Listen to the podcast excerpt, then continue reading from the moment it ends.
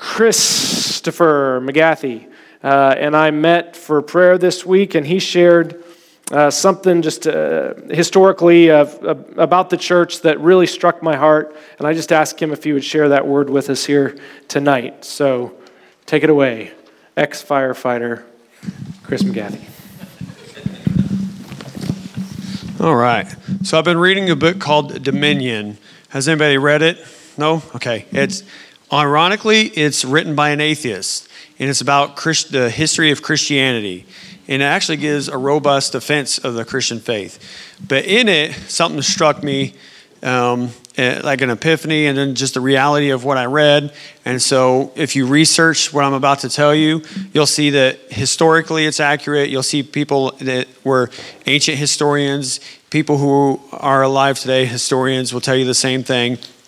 But starting 2,000 years ago up until now, there's been a people that throughout that measure of history have always been in the middle of plagues and pandemics. So you'll see like there's two major plagues in ancient Rome uh, that devastated it, wiped out huge, huge amounts of population, and they would cast out their um, their brothers, their sisters, their neighbors out into the streets and let them die um, because they didn't want to have anything to do with them. They didn't want the plague. They didn't want to get sick. You know, then you have the Black Death, and there's um, they were doing the same thing, just bodies being piled out. Well, there's a people group or a people that remained when uh, cities were abandoned and left the sick there to die and the bodies to rot. And there was the Christians. The Christians throughout the 2,000 years have stayed and ministered to all the people that were sick. Most of the Christians got sick themselves and ended up dying. But what ironically happened in this is that they some historians, uh, medical scientists have said that even in some of these cases, two thirds of the population should have died, but because they were nurtured by the Christians, even as simple as with water and food and, and prayer and being present with them, they lived and uh, transferred over a lot of their sicknesses to the Christians who ended up dying. And so I want to read a couple of things um, as soon as I get this open in, in that regard.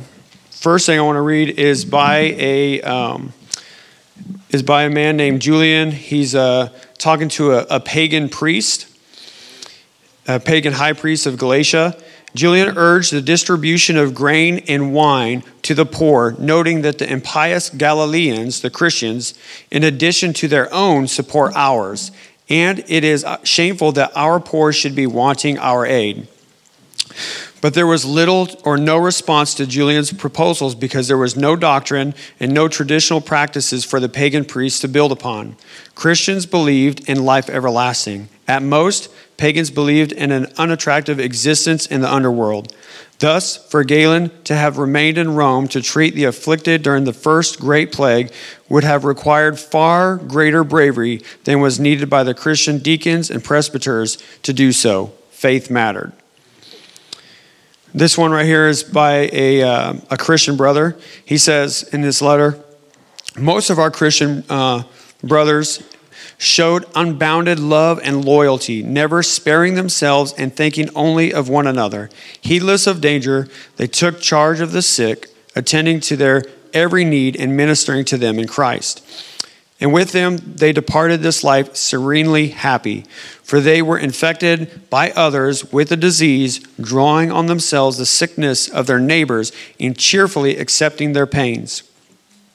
Many, in nursing and curing others, transferred their death to themselves and died in their stead. And lastly, this is from the Gospel Coalition the plagues search us. They discover in us either the way of the flesh, self preservation, or the way of the Spirit, self giving sacrifice. The third century plague found that the church, uh, or found in the church, a spirit filled people willing to walk in the way of their master.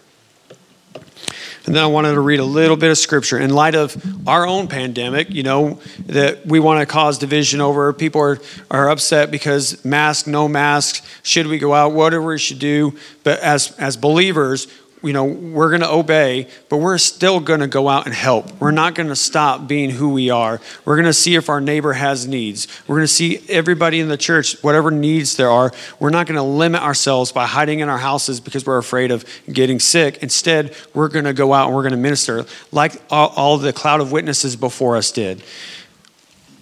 So, in light of that, I want to read uh, from Hebrews. It's the faith chapter. At the very end of chapter 11, in verse 32, and I'm just going to read a little bit of um, chapter 12.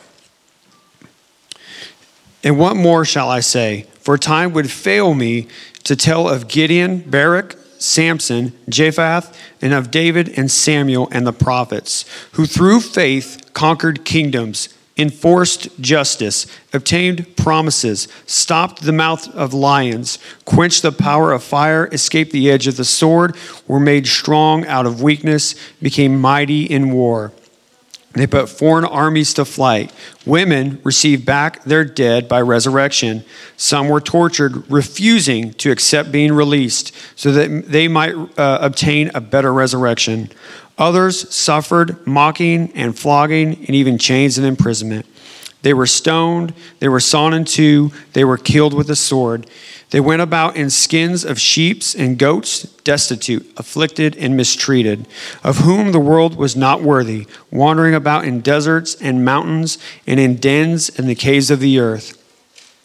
And all of these through uh, though commended through faith, did not receive what was promised, since God had provided something better for us, that apart from us they should not be made perfect. And this is, this is why. Therefore, since we are surrounded by so great a cloud of witnesses, everybody that has passed before us in that faith is our cloud of witnesses. Let us also lay aside every weight in sin which clings so closely, and let us run the race with endurance, the race that is set before us, looking to Jesus, the founder and perfecter of our faith, who, for the joy that was set before him, endured the cross, despising the shame, and is now seated at the right hand of the throne of God. And so, all these things, it's going to come down to this part. How do we do this? How do we walk this out? How do we remind ourselves? We remind ourselves of this. Consider him, Jesus, who endured from sinners such hostility against himself, so that you may not grow weary or faint hearted. In your struggle against sin, you have not yet resisted to the point of shedding blood.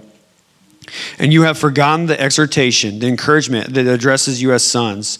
My son, do not regard lightly the discipline of the Lord, nor be weary when reproved by him. For the Lord disciplines the one he loves, and he chastises every son whom he receives. So I go back to just, just emphasize on this. How, how did the church in the past 2,000 years stand in the midst of plagues when everybody else was abandoning them. When they were staying there with the sick, getting sick themselves, how did they go through persecution? Is because they considered Jesus, who endured from sinners hostility against himself, so that they may not grow weary or faint hearted. That's for us today, too. We consider Jesus worthy and what he has done for us. They were in that place always thinking about their master and what he would have done and what he did for them. And so, in the same place for us, we lay aside all those other things and we go and minister, pandemic or not, whatever is going on in the, in the country, political or not, whatever. It doesn't stop us as believers. so good. So good. Pray for us, brother, will you? Yeah. Pray for the church in that. Heavenly Father, thank you and praise you, and just pray that your word would uh, sit in our hearts and grow deeply everything that we just heard in your word, that we would consider you, Jesus, worthy, knowing that what you went and did for the joy that was set before you from the foundation of the earth, Lord, that you took into everything that was despised and shameful and you bore it on the cross, Lord, so we could be free. I pray that for the church would know that and receive full revelation of that, Lord. There'd be nothing that hinders us. We would not grow faint hearted, nor weary, or nor sick, or nor tired, but we would persevere. We would run that race with endurance by your strength and your spirit and the encouragement of the body here together, Lord. The encouragement of the body all across the world and everybody who's went before us, Lord. We can run that race because of what you have done. Let us never forget what you have done, So we can do likewise. In Jesus' name, amen. Amen. Amen. Thank you, brother. Thank you.